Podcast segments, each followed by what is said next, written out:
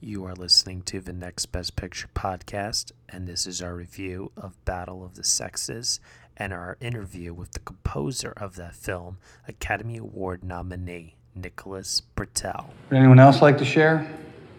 How about you in the back with the glasses, sir? My name's Bobby, and I am an addict. Hey, Bobby. Hi, Bobby. Hi, Bobby. You know, you folks aren't here because you're gamblers. You are here because you are terrible gamblers. Okay, Bobby. These folks don't need to stop doing what they're doing. They just need to get better at it. Who's dealing? Bobby, please. Who's in? Hello? Eureka, Billie Jean! It's Bobby Riggs. I had a great idea. Male chauvinist pig versus hairy-legged feminist. You're still a feminist, right? I'm a tennis player who happens to be a woman. Don't hang up. By the way, I shaved my legs. Billie Jean King, already a champion of women's rights, is now the most successful female player of all time. I am not saying that women don't belong on the court. Who would pick up the balls otherwise? Oh my God. There isn't a single thing I don't hate about Bobby Riggs. You know what I'm doing? I'm cooking.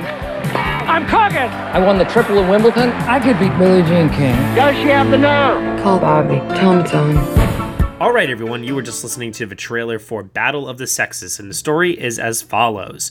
The 1973 tennis match between Billie Jean King and Bobby Riggs became the most watched televised sports event of all time. Trapped in the media glare, King and Riggs were on opposite sides of a binary argument, but off court, each was fighting more personal and complex battles. With her husband urging her to fight for equal pay, the private King was also struggling to come to terms with her own sexuality, while Riggs gambled his legacy and reputation in a bid to relive the glories of his past. The film is starring Emma Stone, Steve Carell, Sarah Silverman, Bill Pullman, Alan Cumming, Elizabeth Shue, Austin Stowell, and Eric Christian Olsen. It is directed by Jonathan Dayton and Valerie Faris and written by Simon Beaufoy. Joining me for this review, I have Tommy Barquinero. Thank you, Matt. Happy to be here. Very happy to have you back on, sir. And also, too, everyone, stay tuned for after this review, I will be conducting an interview with the composer of this film, Academy Award nominee now, Nicholas Britell. So after Tommy and I dish our thoughts out on Battle of the Sexes, be sure to stay tuned for that. So, yes, Tommy, with that said, let me toss it over to you first. What did you think of Battle of the Sexes? Yes, well, you know, I really love this movie. It's one of the most fun, eminently watchable experiences I've had so far this year. And I think it really excels at being two different movies. On the one hand, you know, it's a moving character study about Billie Jean King, you know, about the awakening of her sexual identity, about her status as a champion for women's rights and LGBT rights. And, you know, that I think is the most effective part of the film, and it's, you know, features a fantastic performance from Emma Stone. On the other hand, it's also a very entertaining take on kind of this incredibly silly spectacle, a battle of the sexes, and I say silly solely because of Bobby Riggs, you know, very goofy personality, played very well by Steve Carell, and that is kind of the funny, entertaining side of the movie, and so I love both aspects of it, and I really think it's one of the most fun experiences at the movies this year. Yeah, when you say it's one of the most fun experiences at the movies this year, it is certainly a crowd-pleasing one. I can definitely give it that. Like, I was thinking about it the other day in terms of its best picture potential in this year's Oscar race. This almost feels like The Help to me. Right. Or The Blind Side. If this film does well at the box office and, you know, really takes off with audiences, I have a feeling that this film could really be what those films were in their respective years as well. However, there seems to be a little bit of a divide right now where audiences are not really responding overall to this film. And it's weird because they really should. I mean, great performance from Emma Stone in this. In my opinion, better than her work in her Academy Award-winning performance in La La Land last year. Yeah. Steve Carell is entertaining, like you said. He's comedic, and he definitely has a couple of ridiculous, you know, laughs and goofs in here.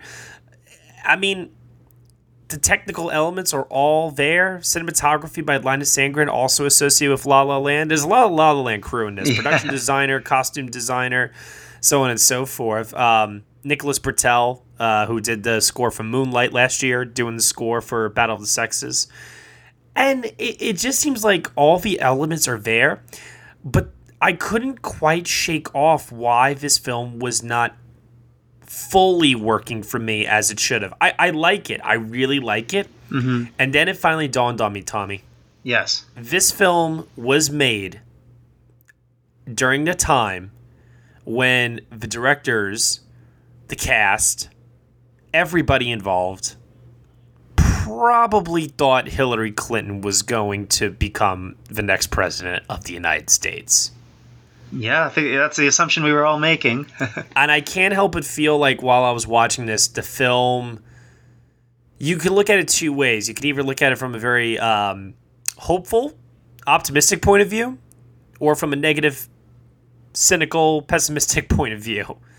And I think I viewed it through the second lens rather than the first was my issue. That's interesting. You know, I think, you know, the fact that Trump is president now, you know, kind of exemplifies the importance of the themes that the movie is discussing, though. And I think that 100%. Oh, if it, yeah.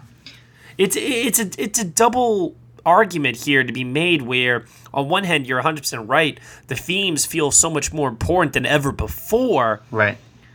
But on the flip side of that, I could not, because it's leaning in too closely to that, and the film has kind of that bittersweet feeling afterwards, or at least that's the way I interpreted it. Yeah. It was very, very hard for me to separate the reality from the film overall. And believe me, I did the best that I possibly could, like literally the best. Right. I tried to recontextualize it, think about it. I talked about it with a bunch of people. This film is, I think, if you're really plugged into what's going on in current times, I think it's impossible to view this film as a standalone film and not create those ties to our current political landscape. Yeah, and I definitely understand, you know, kind of the bittersweet reaction you're talking about, because on the one hand, you know, this is a movie about a very strong woman in Billie Jean King who, you know, fearlessly took on this misogynistic culture. And, you know, as you say, one can't help but think of the recent setback we had in which Hillary Clinton did the same thing and, you know, we fell short as a country. At the same time, though, I think the ending of the film, which you say is bittersweet, and I agree with that, it does kind of parallel our current moment because, you know, I don't think I'm giving anything away here. It's based on true events. But at the end of the film, you know, Billie Jean King has scored a victory in a sense. You know, she's defeated Bobby Riggs. She's asserted her strength, you know, both on and off the court. At the same time, though, and, you know, the character played by Alan Cumming tells her this at the end of the film, you know, there's still a lot of battles to be fought. You know, she's still living in a world in which it's not fully accepted to come out as gay publicly. Mm-hmm. And she's still dealing with a lot of that inner torment and, you know, fighting against these social prejudices. And in a way, you know, that's kind of where we are as a country. So I think it's definitely a piece of art that parallels what's happening right now. Now, that is the most interesting part of the movie for me. Take away the ties to the current political landscape, focus on the character, Billie Jean King, and I think this movie works so freaking well when they are really, really honing in on her inner turmoil and her struggle and the complexity of her situation, given that, you know, she is sexually attracted to women. And she has this very tender and beautiful relationship with the character's name is Marilyn in the movie, and she's played by, and I'm going to butcher her last name. I really apologize. It's Andrea Riseborough? I think that's correct. Riseborough, yes. Okay, very good. Some people may recognize her from Birdman. She's been in quite a couple other projects as well. When the film takes the time to establish their relationship and really focus in on Emma Stone's headspace and the character that she's portraying, this film is just, this film really pops for me. There's this really great scene where she goes to get a haircut, and it might be one of the most memorable scenes I see in the cinema this year. Shot in extreme close-ups, edited at a very, very deliberate pace in such a way that it just has this very, very, very smooth flow to it, and the music is very atmospheric and beautiful, and you're focusing on their eyes and the soft voices of the dialogue that they're saying to each other. I mean, it's really, really beautiful work there, and this is why I think that the performance that Emma Stone gives in this movie, I think, is better than her work in La La Land, is because I feel like her character, she has to not only do the physicality of the actual, you know, sport of tennis, but she also has to portray a character that is A, more interesting, and B, has a wider range of emotions that are actually very hard to communicate to the audience because they're so internal. But I got all of it, though. It all came across in her performance for me, and that was the area that I thought the film shined the brightest. I agree. You know, that's a fantastic scene that you talk about in the hair salon, and much of it, you know, nonverbal. There's not a lot of dialogue in that scene, at least from Billie Jean King's perspective. And yeah, because she's nervous. She doesn't really almost know what to say to her, and she's nervous too. You know, Marilyn. So there's like this kind of awkward but tender vibe between them. That's just so. Oh, I just love it. I was rooting for both of them so bad while watching this. Me too. And, you know, I was actually surprised. I had high hopes for the film, but it was marketed, you know, in its trailers as very much a film about the tennis match, Billie Jean King and Bobby Riggs. And a significant chunk of the movie is devoted to Billie Jean King's inner torment, her relationship with Andrea Riseborough's character, and it's just beautiful stuff. And I think Emma Stone, a case can be made that she is the best actress of her generation. I think it's really fantastic work. Andrea Riseborough is great as well. So it's definitely the strongest aspect of the movie. And I was also impressed, you know, when they introduced Billie Jean King's husband, you almost anticipate at that point that the movie's going to hit a lot of familiar notes. You know, maybe the husband will prove himself to be kind of nasty in his response toward Andrea Riseborough's character. And while there is kind of an element of that, I think the movie treats that dynamic in a very tender way. It's fair to all characters, and it kind of avoids the cliche of the love triangle that we have come to expect. If anything, the love between those two characters, her husband and her, is stronger than most marriages that are out there, right? Because of how much that he supports her. I mean, that really, really, really took me by surprise. And I was very, very pleased with that choice. However, it does have a ripple effect on the overall film that did hurt it in the end. And I'll tell you what it is, because maybe you didn't feel the same way that I did. Mm-hmm. I felt that once they eliminated that aspect of the film, oh, he's going to find her out. He's going to find out that she's been having this affair, and it's going to blow up in her face, and it's going to be dramatic, and they're going to have this big falling out scene. When the film does not do that, it actually robs the film of all of its emotional stakes, because you're watching this, and I would say more than 70% of the people who go into this film know that she wins the tennis match. Mm-hmm. So I ask you then, Tommy, where is the suspense, and where are the stakes then at that point? So, yeah, I would disagree with that. For me, the emotional stakes weren't so much about who wins the match. You know, as you say, we know you know, how that will play out. And it really, I didn't draw suspense from, you know, the husband finding out about her relationship with the hairdresser. For me, the source of drama and what makes the film so heart-wrenching is what we've already discussed, and that's Billie Jean King's, you know, kind of personal torment, search for happiness, you know, looking for an opportunity to come out publicly as her true self. And I think the movie works beautifully as a character study, and it's smart enough to know that it doesn't need to drum up, you know, unnecessary suspense by kind of emphasizing the angle of the husband discovering the relationship. I think it's more subtle than that, and if I had to pinpoint this film and select a single genre, I'd probably say, you know, it's a subtle character study about Billie Jean King. Yeah. So that's where I took satisfaction from the film.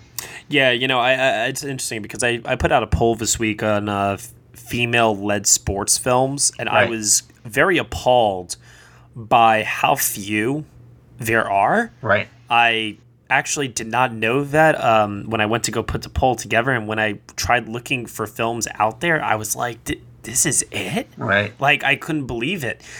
And so I'm happy that this film exists, and I wanted to do well, mostly because A, I like the movie, and B, I want Hollywood to greenlight more female-led sports films. Absolutely.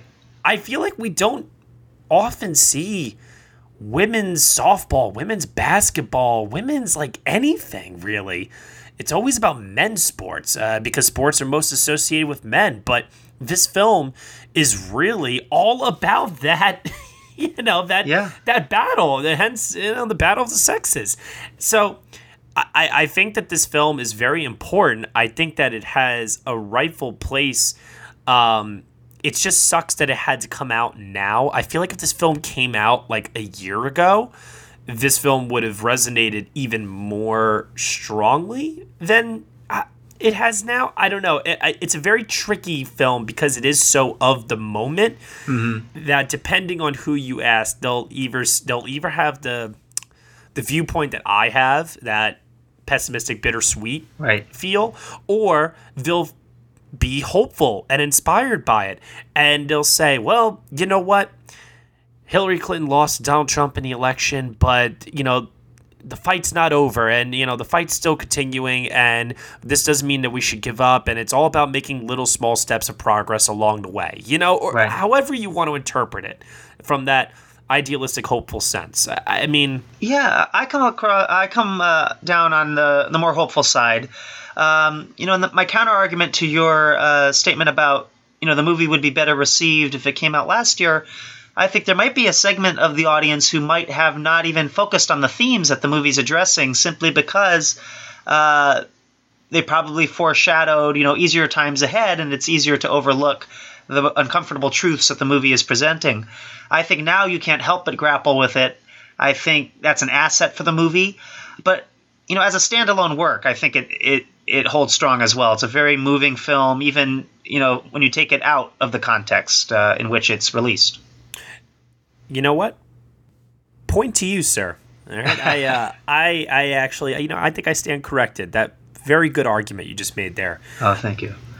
Now, in terms of the Bobby Riggs character, because one thing I didn't fully expect with this movie was I was expecting Steve Carell to be a caricature, which he is a lot of the time.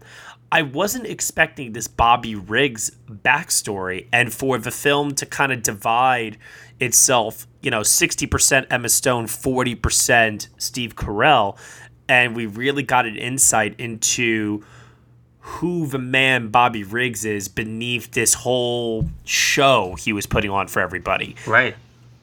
Did you like this? Did you feel it was balanced properly against Emma Stone? Did you feel it was necessary? So, yeah, I liked the fact that the movie focused more on Billie Jean King, in part because I think the film is most effective when it showcases Billie Jean. Yeah. But, so I like the way they balanced it. I think that they do a great job with Bobby Riggs, although at the end of the film, to me, he's still kind of an enigma. And I think that's a deliberate, attempt by the movie to not really try to make a statement about who he really is. And what I mean by that is, like you said, Bobby Riggs is putting on a show, and he certainly is. And Steve Carell does a great job at, playing up Bobby Riggs' larger-than-life personality, these outrageous, offensive statements he's making. But it is unclear, how much of this does he really believe? Clearly in his private life, the scenes he has with his wife, he's in a struggling marriage. He comes across as a far more sensitive figure, but his public statements still beg the debate, to what extent do the ends justify the means? He might be doing these things simply to advance his career. Maybe he doesn't believe anything he's saying, but it's still very problematic that he's going out there and, making the case that men are always stronger. I'm going to defeat any female athlete. And I think that's to the film's credit that it kind of, plays up that complexity with Bobby Riggs, and Steve Carell does a great job at showing that. Well, what it is basically he's a failure as a family man, And he feels that, you know, if he goes back to his glory days and what he feels like he really excelled at, which was the sport of tennis, he might be able to bring some fulfillment to his life. What we find out at the end of the film is that there is a lack of resolution there, like you were saying before. And I think the film kind of cheats us a little bit by not providing that so much for him at the end, because they do invest so much time in him, that I actually was very curious to know, how did everything end? And, you know, there is an ending that is provided, but I personally just found it a little bit more unfulfilling. But the contrast piece of it, though, that I found most interesting was, here's a guy who is embracing the type of person that everybody says that he is. Oh, Bobby, you're this and you're that and you're wild and yada, yada, yada. And he's free to be able to go out there on public television and portray this side of himself for the world to see.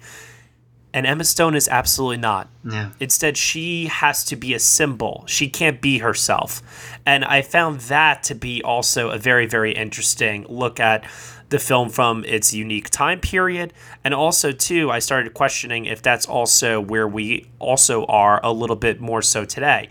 But I think the answer to that question is women are able to be more so individuals. They you know, the rights that they're fighting for still makes them symbols overall, but they're definitely allowed to freely express themselves a hell of a lot more in today's society than in what year was this? 1973 was it? I think so. Right? So somewhere around there. Yeah. You know, Emma Stone can't come fully out in 1973. Today, she probably could, you know, absolutely. You know, I don't know if that would fly with things like running for public office or, you know, whatever the case may be. But in the sports world and everything else, I mean, it all depends on where you're really at. I mean, yeah. That's the weird thing, is that as a nation, we have this idealistic sense that this would still be accepted. At least I do. I'd like to think that, you know, Billie Jean King, if she was, you know, who she is in this movie in today's world, you know, at whatever age she was in this film, in present day, I would like to think that that is something that would be, you know, headline grabbing and give her all this attention. And, you know, it would be really, really fantastic for her. And she would be able to help propel these women's rights issues that, you know, like equal pay in sports and whatever else it was that she was fighting for here. I would like to believe that. But then there's also that part of, God, we're just not unified as a nation, you know, to get behind that, unfortunately. To me, it's such an interesting film to talk about with people because there are so many ties to, like you said, and it does feel timely. It feels relevant. It just feels, while you're watching it, so important. And this is why, like, the best picture conversation, I really do believe that all it needs is strong box office, and it's in, because when you start talking about these parallels and these ties, how does this film not get a best picture nomination? I think it has a good chance as well, and I really like what you brought up about the double standard in terms of what Bobby Riggs was able to get away with as opposed to Billie Jean King. And while, you know, we have made a lot of progress, I think that double standard is still very much pervasive in our society. You know, somebody like Bobby Riggs can go out there and say outrageous things. You know, he might not believe them. It doesn't matter. He says outrageous things. Everyone has a laugh. But if Billie Jean King tried the same tactic, no matter how pure her motives might be, there would, of course, be all this sexist outrage directed at her. And, you know, I have a former colleague who I used to work with, and I saw a quote she put up on Facebook the other day, and it said, you know, your intent does not absolve your impact. And I think that's very profound, and to me it applies toward what Bobby Riggs did, and I think the film shows this. You know, his intent may have been innocent, you know, all in good fun, and certainly the movie shows that. But his impact was, you know, at the Battle of the Sexes match, there's thousands of people, you know, holding, you know, very offensive sexist signs, you know, rooting for him to take down Billie Jean King. So I think the film raises some important questions about that double standard and about, you know, how forgiving we should be when, you know, a male public figure tries these flamboyant tactics, no matter what their motives might be. You mean like our current day president? I think so. To bring people out of the woodshed and bring the worst out in people. Right. Yeah, exactly. Like, where were all these people before? You know, they were silent because they didn't have somebody in power that they felt like they could be protected behind. So absolutely. Oh, God. And that's another great character, by the way, Bill Pullman's character. Jack Kramer, absolutely. And he's one of these, you know, these good old boys who wants to see the sexist power structure stay in place. And, you know, that's a really great supporting character. And by the way, as on a different note, Bill Pullman, what a year he's having. I'm not sure if you saw the show The Sinner, but I'm in the midst of binging it right now, and he's excellent in that. So it's nice to see him have a great year. Yeah, no, I definitely agree. I mean, he'll always be the president from Independence Day for a lot of us, obviously. Yeah.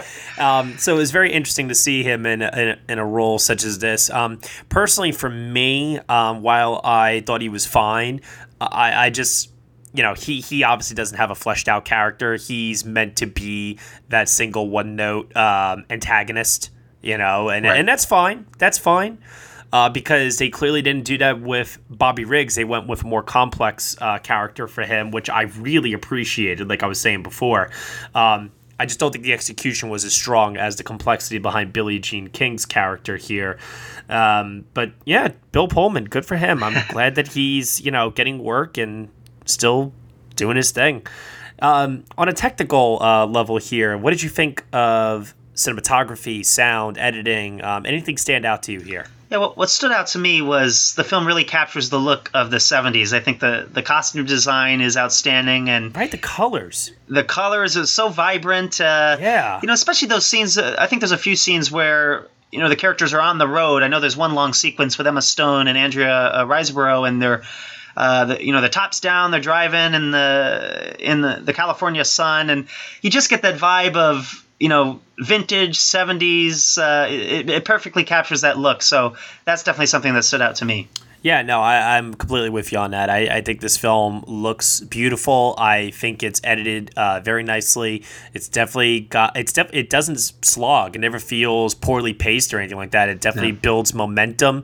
The final tennis match itself was actually, believe it or not, the one area of the film where the pacing kind of slowed down a bit for me. And I think that was because they decided to shoot and present the sequence, though, as if, like, you know, the camera angles are depicting it, like, from at that overhead angled look, like, though as if you were actually watching the tennis match, like, on television. And the serves are, you know, slow. And I just kept saying to myself, like, man, I wonder if they just went in tighter and made the editing more fierce instead of, you know, really drawing it out and, you know, creating, like, a degree of what's the word I'm looking for here? They're trying to create suspense, but it's just I just wasn't buying it because, like I was saying before, I know how this is going to end. So I kind of just wish that tennis match was a little bit more kinetic, I guess you could say. Yeah, I think that's a good point. I wonder if, you know, the filmmakers might have been thinking, you know, the match itself might have been flat from a, you know, a physical competition standpoint. I mean, you have Bobby Riggs, he's way past his prime, and it was kind of a joke for him to be out there with Billie Jean King. So I wonder, you know, if the filmmakers thought it might have been inauthentic to, you know, show this fierce athletic competition. I agree with you, though. The cinematography there is not that strong, but there's still a lot of amusing aspects to that sequence, including Howard Cosell. You see some, you know, archival clips of him, and I never realized, you know, how blatantly sexist he was during that broadcast. So it is still striking to watch. Yeah, definitely. Okay, let's move over into final thoughts. Grade out of 10, Oscar potential. Take it away, Tommy. All right, well, Matt, I'm going high on this one. You know, I debated between an 8 or a 9. At the end of the day, I just had so much fun at this film. I think it's so moving. And I think a lot more ambitious than people might realize, especially with its focus on Billie Jean King. It really delves into some emotional territory I wasn't expecting it to. Great performance from Emma Stone. I'm going high on this one. I'm giving Battle of the Sexes a 9 out of 10. Woo! So it's one of your favorite films of the year, would you say? It is. As of now, it's going to be in my top 10, and I think has a good chance to stay that way. Very, very nice. That's awesome to hear overall. Do you see this landing any Oscar nominations? So I think its best shot is probably with Emma Stone. You know, she's in the honeymoon period. She is, La La Land. And yep. you know, I certainly can't claim to be an expert prognosticator as you are and our colleagues at Next Best Picture. So I have seen a lot of people predicting that she might be, you know, on the outside looking in come nomination time. But from my personal bias, I think it would be really great if she was nominated. So I think Best Actress is probably the film's best chance. I certainly would not count it out, though, for Best Picture. As you said, I think if this gains momentum, especially with word of mouth, I know it's, you know, opening in more cities each weekend, I think it has a chance at Best Picture. In terms of the more technical categories, that's your mode of expertise, and I'd love to hear what you think about that. I can tell you, I think that Best Picture, Best Actress is on the table. I think makeup and hairstyling could be on the table. Yes. There's a lot of wigs in this movie. And it features a hairdresser, so it would be appropriate. Yes, a lot of hairdressing, absolutely. Costumes, a little iffy. They don't normally go for this sort of thing, and there's going to be showier work this year. Mm-hmm. Cinematography, don't see it happening, although some really, really, really interesting use of colors here. Tell you the truth, and who knows, maybe this is my own biasness talking here. I think the musical score by Nicholas Britell, you know, when you guys listen to my interview with him, we talk a lot about a lot of different tracks, and it would be very, very helpful if you can check out the soundtrack on Spotify or Apple Music when you're listening to my interview with him, to play some of those tracks while you listen to the interview, so you get an idea of what it is that we're talking about, because there is a lot of stuff really going on in this soundtrack. I mean, the score, rather. Like, the way that he utilizes the piano for Billie Jean King's own theme, there's a lot of jazz thrown in there. And then in the more tender, quieter moments with her and Marilyn, there's very atmospheric, very moody, but yet at the same time beautiful, not dark or depressing, kind of a mood that is established. And it just... it really comes together very nicely. And then, of course, there is the song itself. I believe it's called If I Dare by Sarah Bareilles. Yes. And that's a song that is on the charts right now, that's doing pretty well, and is also on some Oscar people's you know, radar, I guess you could say. So I would say song, score, picture, stone. Makeup and hairstyling is probably the film's best day. I can't possibly see anything more than that on a realistic level. But that would be fantastic overall. I am giving the Battle of the Sexes, I'm giving it a 7 out of 10, which is, like, for me, a 7 out of 10 represents a film that I really like, but I don't think it's one of the best films I've seen this year. I will say that it is fringe for me, where it's like, this is the very definition of a 7.5, and I really, really consider giving it an 8. But I did have some problems, which I highlighted, some that even Tommy even corrected for me. And then also, too, there is just this overall feeling that I got while walking away from it, that... it's something that I just can't shake off, and I don't know. I'm sure I'll get a lot of comments from people telling me how wrong I am. I'm sure, and I'm totally okay with that. It just, something about it just didn't feel right while watching it, and when it was all over and I walked out of the theater, it just didn't sit well with me, and that can be, you know, just personal experience. You know, warped viewpoint of the world, whatever you want to call it, but. I think that there are some other elements here that just, like I said, they don't work as well. It's not a bad movie by any means whatsoever. It's just not, you know, I'm not giving it a 9 out of 10. Right. But I could totally see why you would, though, Tommy. Yeah, no, I think, you know, bottom line, you know, we like the film yes, at different degrees. You know, I love the movie, but I think we'd both say it's well worth your time. If you're listening to this, haven't seen it yet, I would definitely seek it out. I think you'll be very satisfied with it. Yes, we want it to do well. I want the film to do very well.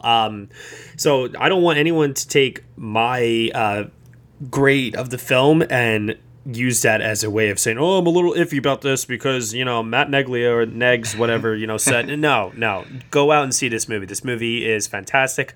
It is a crowd pleaser. So you can, unlike Mother, you can go into this knowing that you're going to walk out probably feeling great. Exactly. Okay. All right. Tommy. Thank you so much for reviewing this film with me tonight. Where can they find you on the internet? Yes, you can find me on Twitter at Sir Barquinero, B as in boy, ARQUINERO.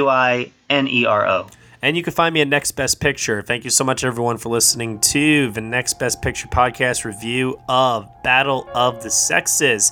Stay tuned, though, for we are now going to segue over into my interview with the composer of Battle of the Sexes, Academy Award nominee Nicholas Britell.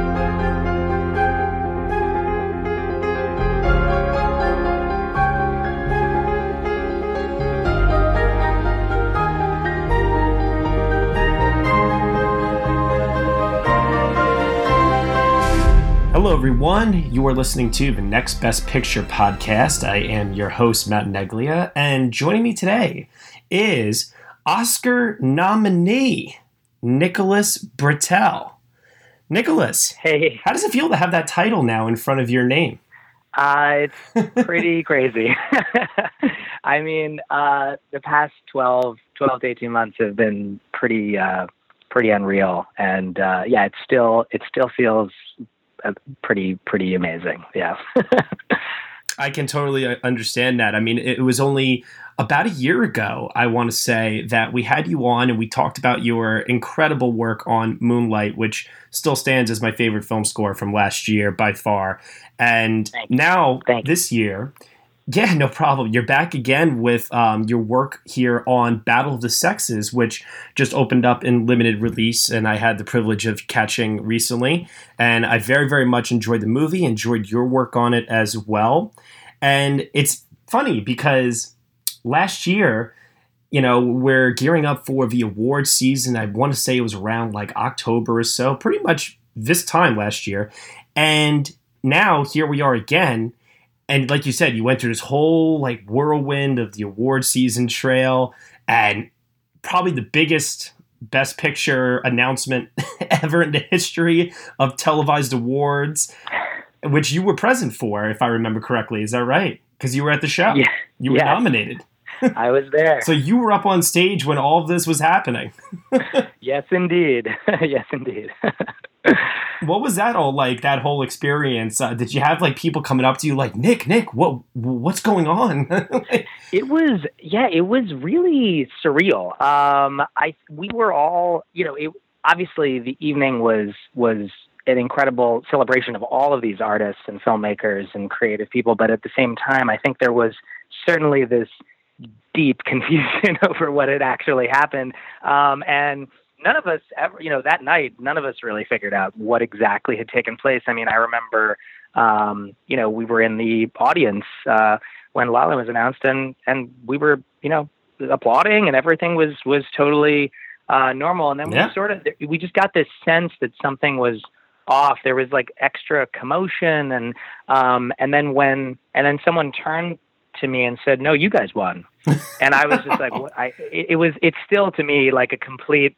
Honestly, the whole night was kind of a blur. I mean, I think even in a more normal situation, it would have been a blur. But yeah, that I think I'm still trying to unpack everything that happened. But it was you know, it was unbelievable, and being up on that stage was it was definitely a sort of out of body experience, I think, for all involved. Yeah, I mean, and now your name's popping up everywhere, it seems like. I was watching television the other day, or maybe it wasn't television, maybe it was YouTube, and it was just an ad, like a car commercial ad, and I was like, oh my God, they're using the score from Moonlight for the music. I was like, this is amazing. Like, it's right, it just must be just so surreal all around for you. Well, you know, it's, I think for me, I've always dreamed of getting the chance to write music and to have people hear the music. And I love film. I really do. I've always loved film.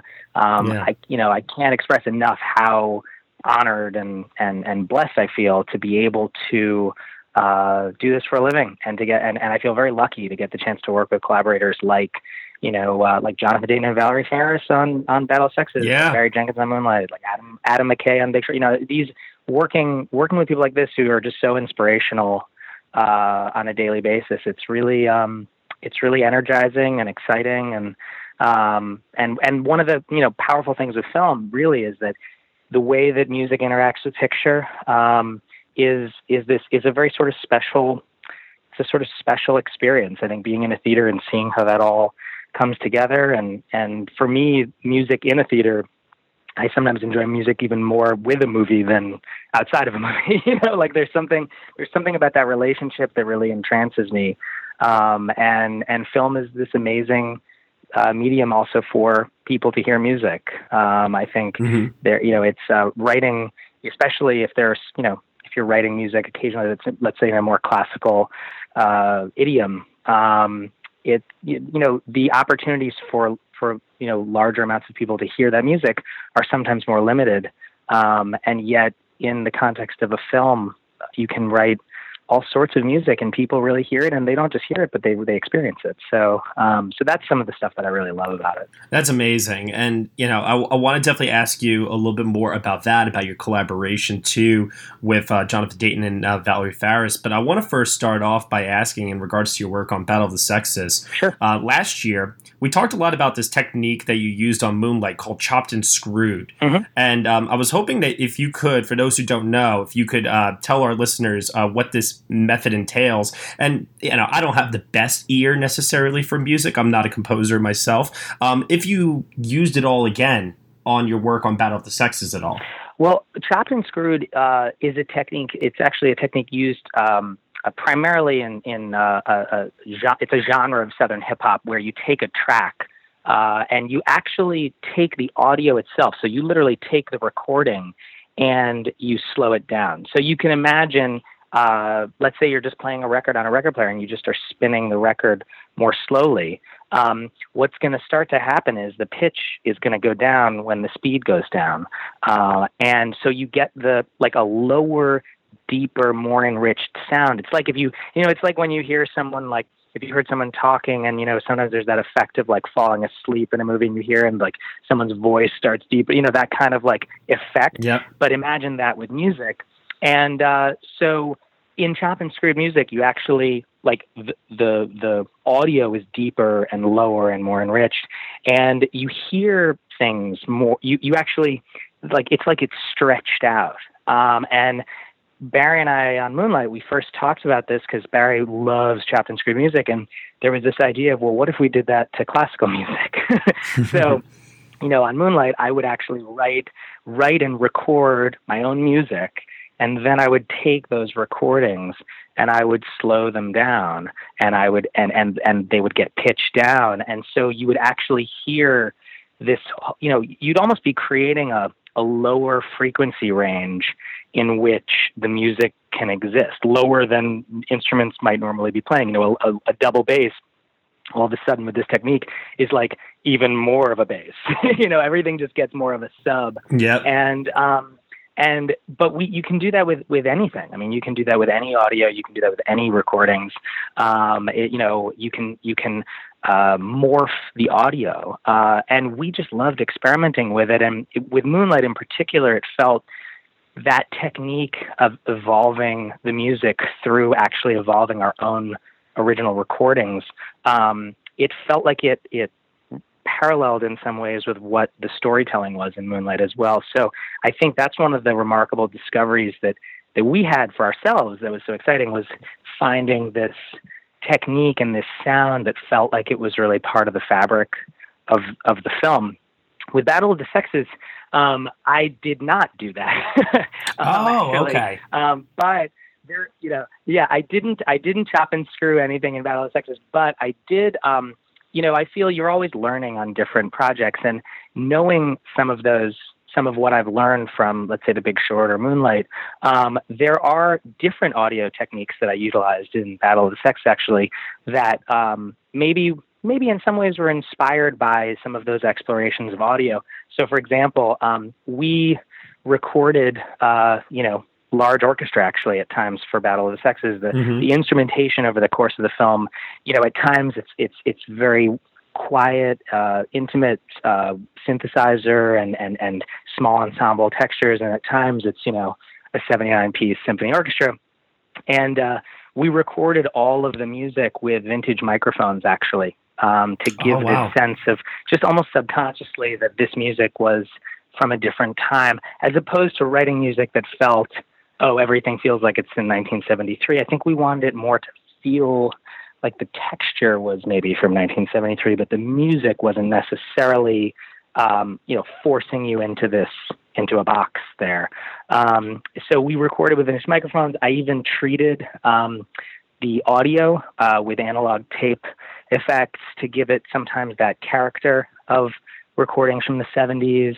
And there are places in the score actually where I would take sometimes some effects, some production sound from stems from the movie, and I would weave them in. So, for example, in the opening track, Billie Jean King, at the very beginning of the movie, there's sort of a low rumbling whoosh at times in the track, and that whoosh is actually me having taken the actual sound of the swinging of the racket, and I've taken that and I've sort of like woven it in to the music there. So, you know, occasionally I sort of do that. I just do it, you know, very sort of naturally in the process. I'm like, oh, what would happen if I did that? But it's not, you know, as opposed to Moonlight, that the chopping and screwing was actually like really a technique of evolution. In Battle of the Sexes, the evolution is actually more of the overall instrumentation at times, where the music takes on a much larger scope as we approach the match. So you're constantly subconsciously feeling this expanding and hopefully feeling the weightiness and the momentousness of what is about to happen. Yeah, there's a wide variety of styles definitely in play here. There's the complicated piano arrangements over the main titles. That's the Billie Jean King track, and then there's the slow down piano that I noticed that plays over the track Bobby Riggs. The most important component overall that I feel throughout the entire score is the piano itself, something that also was utilized on Moonlight. And another composer who I feel uses very atmospheric tones and the piano quite well in his music is actually Thomas Newman. And I was actually curious if he's a source of inspiration for your style that I feel like is slowly starting to develop itself with more work that we're seeing of yours over the last couple of years. Well, you know, for me, I love Thomas Newman, by the way. I mean, I think, you know, growing up and listening to his scores, I think some of his scores are the iconic scores of the past 30 years, you know, thinking out loud, things like Shawshank Redemption or, you know. But I, you know, one of the things for me is I've always been a classical pianist, you know, since I was 5. And the piano itself has always been a big source of inspiration for me. And, you know, at times in certain, you know, in most cases, actually, I try not to necessarily write for the piano because it's, you know, I love exploring other colors. But one of the fascinating things with film is that certain movies like lead you in certain places, and in experimenting with picture and sitting with directors, one of the things that happens is you try out different colors.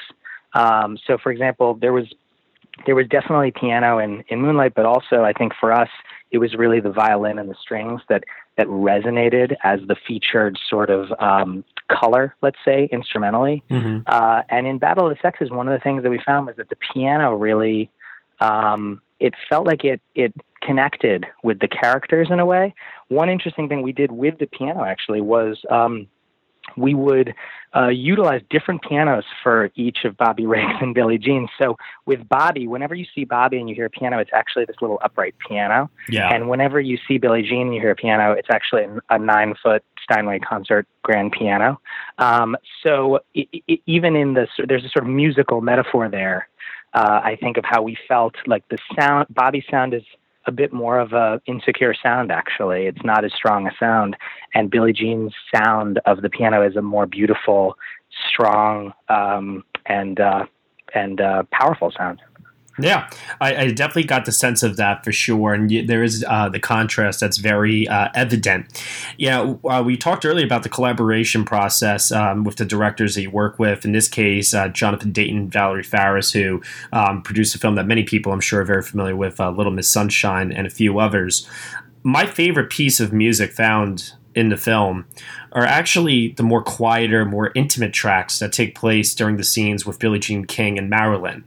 And I was curious about the conversations that you might have had with Dayton and Faris in regards to these scenes. If you could just talk a little bit about the more quieter, but yet like just the overall feeling it was given off. Because I, for one, really felt tremendously affected by those scenes and those moments. Oh, well, thank you. I think one of the things that first really excited me when I saw the rough cut of the movie was the haircut sequence at the beginning. Yes. And I remember in my first conversation with John and Val, I said, don't change a thing with that scene because it's so beautiful. Of course, we did end up adding score to it, but it was the idea with that was it's hypnotic. There's this sense of intimacy and of almost like an altered state of reality, I think, an altered state of consciousness, and more of it's a really emotional place that it takes you, and. There's a whole tone through the film. There are these personal moments, which really contrast with the sort of public spectacle of what's going on.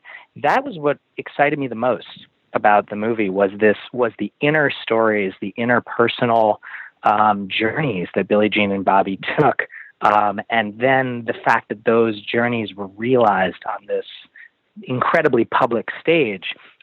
But the fact that they focused on this, this isn't just a film about a very global sports and a story of equality. Those things are all there, but it's also told through the lens of people's personal struggles and hopes and dreams and challenges.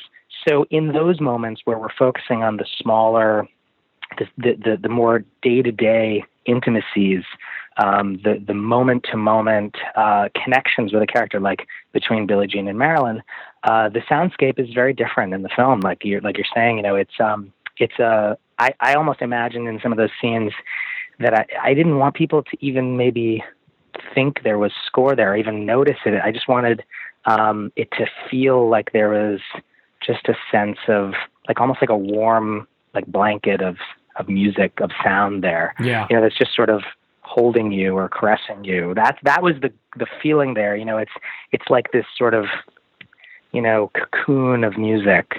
And it's different colors. There's some warm analog synth sounds. There's some very soft kind of like, bell kind of like almost like chimes. There's a warm treated piano.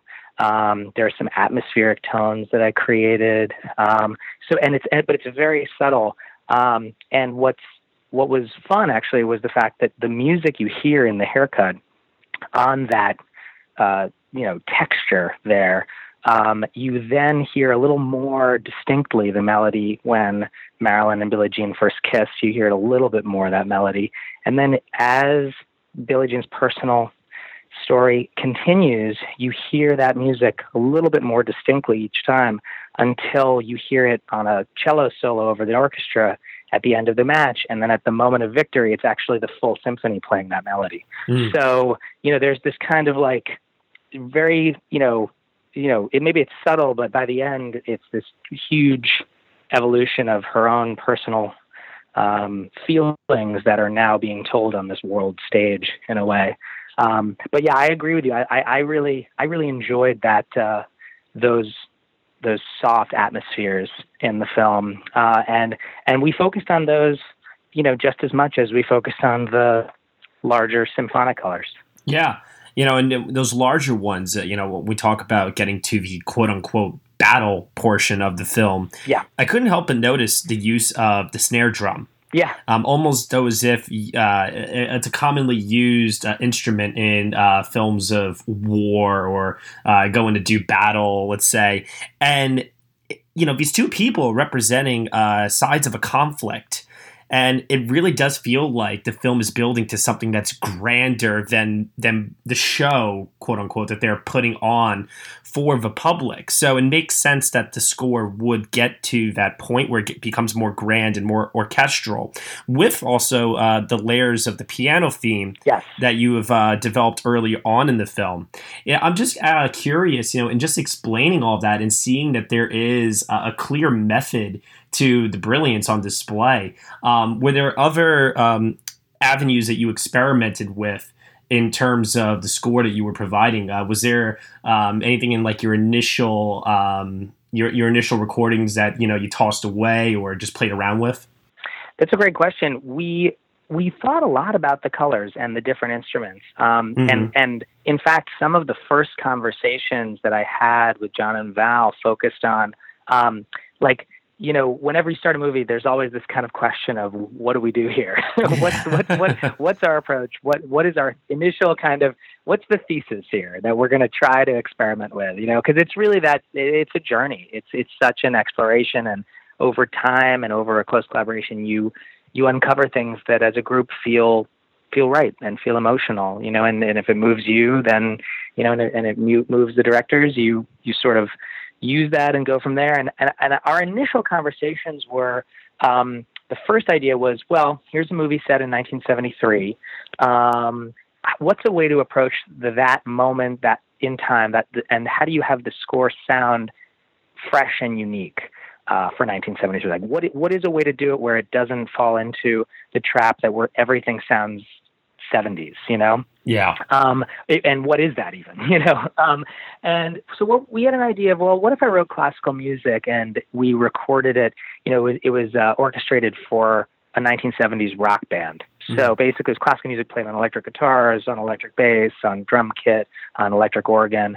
And interestingly, we played around with that, and there are a lot of elements of the score still are retained in that, where Bobby Riggs, for example, his theme is played on a small, more like kind of a small jazz ensemble, but there's still bass, piano, drums. There's the electric organ, which is woven in actually throughout the movie, very, very quietly. Sometimes it's just an atmosphere in the background. Other times it's a more overt, like what we would call the competition kind of theme that you hear very clearly, for example, at certain points, in particular in the match.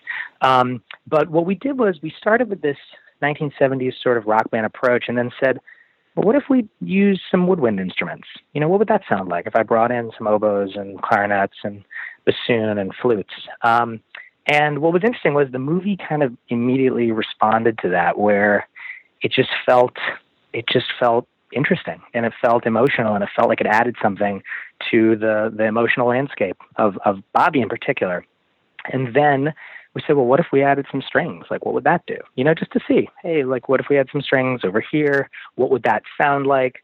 And eventually we saw that the movie responded so strongly to those things, and we realized that there was this possibility of creating a landscape for the music that is potentially pretty large, and which would culminate in that match moment.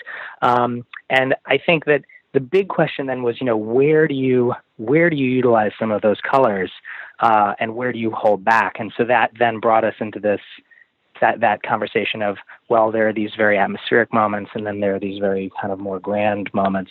But that's how it evolved. You know, it started out as this, you know, almost like classical music on rock instruments, and the movie guided us. You know, it's sort of an interesting thing that happens. The movie sort of takes you somewhere, and you try things out, and it tells you somehow what it needs. So that's how that evolved. Actually, it was very much exploring these different instruments and feeling what worked. So, as you mentioned before, the snare and the almost like the marching band drums initially. That came from this idea of what if you could sonically almost like imply that that, you know, later on, right, you know, there's right at the beginning of the Battle of the Sexes itself, there's this huge marching band, you know, that plays this big spectacle moment of music live in the Astrodome. And I always like doing stuff where there's almost this map of the movie, and you're seeding certain ideas early on, where you're almost thinking, well, if we introduce something here, and how can we tie different things together? So even at the very beginning of the film, quietly, there's subtle elements of that drum and that snare and that marching band in the music, and it's just very quiet. And over the course of the film, you hear it in different places, so that finally when you're at the match, maybe it's almost like there's this memory of that having been a part of the movie, and now you're seeing it for the first time. Yeah. Oh, that's phenomenal. That's great. Some tracks I also noticed too on a playback have kind of like a laid back lounge feel to them, such as Manhattan Sunset or Nighthawks. Yeah. While Dog Tennis feels like it's going to full-fledged jazz mode, which is something that you brought up before. And some people may or may not notice, but you worked a little bit also on a popular film came out a couple years ago, Whiplash. And I was just curious if you could tell us what it was like, maybe going back into that, like that jazz-esque mode for some of these tracks. Sure. Whiplash was a fascinating experience for me because my role really primarily in Whiplash was I was one of the producers of the movie. But I did get the opportunity to, really interact a lot with Damien and Justin. And there were a couple tracks. There's a track that I, recorded with Justin for the soundtrack. So there's pieces of music that are in that jazz idiom, and I've always loved jazz. So the chance to write in different styles is actually one of the things I really love about film music, where you get this opportunity on different projects to explore these different musical worlds. On Battle of the Sexes, there's definitely this sort of smoky jazz band feel, I think, was something we were going for in particular with Bobby Riggs. And the tracks like Nighthawks, for example, that's actually a diegetic track that's playing in the club when Billie Jean goes to confront Jack Kramer. So you're hearing that sort of played on a record player in the background. And then the jazz characteristics, come to the fore again in Dog Tennis, where we wanted it to feel like this sort of over-the-top blues with, electric guitar and 3 clarinets playing and, 2 drum kits. It's this kind of crazy, sort of a feeling of just like, this is a guy playing tennis, with dogs on leashes, and he's about to win a Rolls Royce in a bet. So there's just kind of, how do you musically, get that going? But I think there is that element of jazz throughout. And I think it's a interesting contrast in some ways to the Billie Jean musical world and the emotional musical world, because especially Dog Tennis, I think, is really like an extreme of that Bobby world. And I think it plays, it's a strong counterpoint to some of the more, sort of the, hopefully like the inner beauty and the strength of some of Billie Jean's themes. Yeah. And it's interesting too, because like Bobby, the character himself, it's played very fast and loose, and it's kind of all over the place at times. Yep. And it's a really, really great way to really flesh out that character and make the audience feel a certain way about him overall. So great choice overall. And then moving away from the actual score. Yeah, no problem. And moving over to the main song. From the film. It's called If I Dare, and it is sung by Sarah Bareilles. Could you tell us what it was like working with her and writing that particular song for the film? Sure. It was an incredible experience to work with Sarah. She's an amazing musician. She's a brilliant lyricist. We had always had this dream of, could we write an original song for the movie that the movie could culminate into this song and could feel really connected with the film. you know, something where it was an extension of the ideas of the movie, but brought into song form with lyrics that felt like they were telling you something about the film, but not directly, you know, not overtly. So it could still have its own character.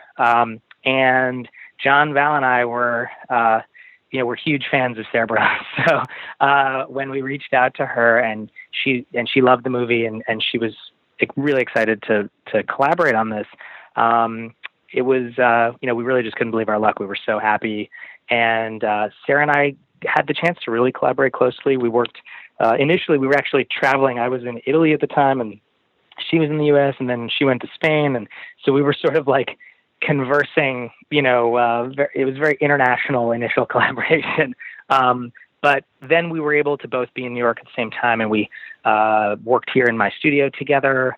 And it came together really quickly, actually. I think we were really on the same page with how we wanted the song to feel, and her voice is so amazing. That's kind of how it came together. We wanted it to feel, you know, I had initially created a demo of sort of themes from the movie, which could create a framework for evolving into a song.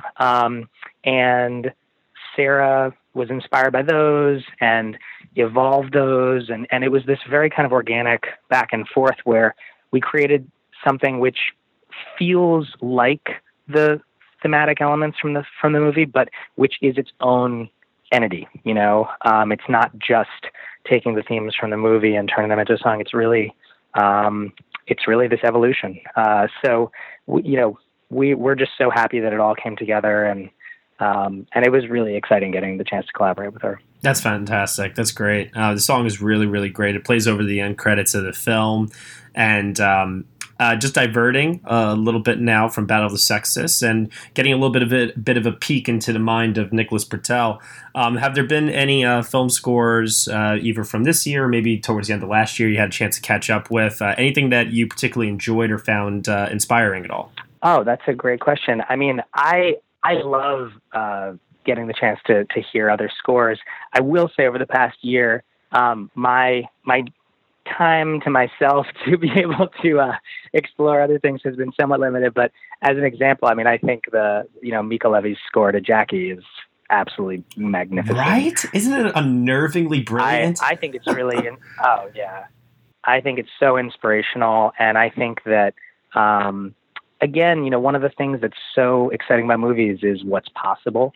And I think that listening to her score for Jackie, I think it really opens up whole avenues for people to be inspired by and to think about the, you know, just artistically what's possible for film scores. So, I think compositionally it's beautiful, but I think aesthetically it's also exciting because it shows the massive range of possible directions that a score could take. So I would say that's one that really jumps out at me as something from the past 12 months that I was just really, really struck by. Yep. We haven't figured out everything yet. There's always possibilities to explore. That's for sure. Absolutely. What possibilities are you currently exploring right now? What upcoming projects are you working on? Well, I actually have quite a few upcoming projects. I can't really talk about them. How about this then? I'll tell you what. You're in post-production on Ocean's... Yeah. Yes, you're in post-production on Ocean's 8 right now, correct? Yes. Okay. And so... I am. I can't really talk about it, but yeah, I am working on Ocean's 8 right now. And I have other...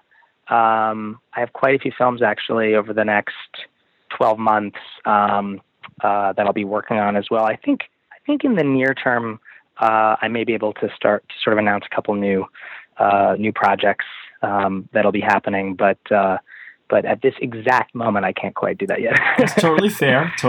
And I'm just really curious with the way how the entertainment industry is kind of morphing and changing so much right now. I was just curious if television has popped in your mind, you know, scoring for a whole series, limited series, whatever the case may be. Actually, I have worked on a television show, and It's Adam McKay is doing an HBO show called Succession. So I worked on the pilot for that, and it's going to be a series next year. And I'm excited to collaborate with him on that. So I haven't really done much TV in the past, but TV, growing up, I was, TV themes and TV music was always something that was, sort of ever present on my musical mind. Mm-hmm. There were such great themes in the 80s on TV. And, it's definitely a form that's so important right now. I mean, television is actually a major part, I think, of the cultural conversation. I'm excited to approach that. I think it's a different structure, though, from film, where I'm curious to think about the ways in which themes or musical ideas can exist over a much longer stretch of time. Actually, if you take a series as a whole, it's actually a much larger form than a movie. Yeah, I look at Ramin Djawadi's work on Game of Thrones as a prime example of themes developed early on, and then it just variations, expansions, and introducing new themes and clashing them together, and how it can just simply evolve over time. And it's still the same themes, but yet the work continues to just be constantly brilliant. So it's a very, very exciting field and time for sure. Okay, that'll pretty much wrap up the amount of time that we have here right now. I want to just say personally, on behalf of all of our listeners, myself and the team over here at Next Best Picture, thank you so much, Nick, for making the time once again to be on the show here. Absolutely. No, I'm so honored and excited to be here, and it's great to talk to you again. I can't believe it's already been about 12 months since I guess we last spoke, but yeah, great to talk to you as always. Absolutely, and be sure to check out Battle of the Sexes, everyone. Currently playing in limited release at the time of this recording, opening wide September 29th. And you have been listening to the Next Best Picture podcast. You can subscribe to us on iTunes, SoundCloud, Google Play, TuneIn, Stitcher, Player FM, and CastBox. Be sure to leave us a review on iTunes. You guys are the best. We want to hear your feedback and know what you think of the show. And we will see you all next time.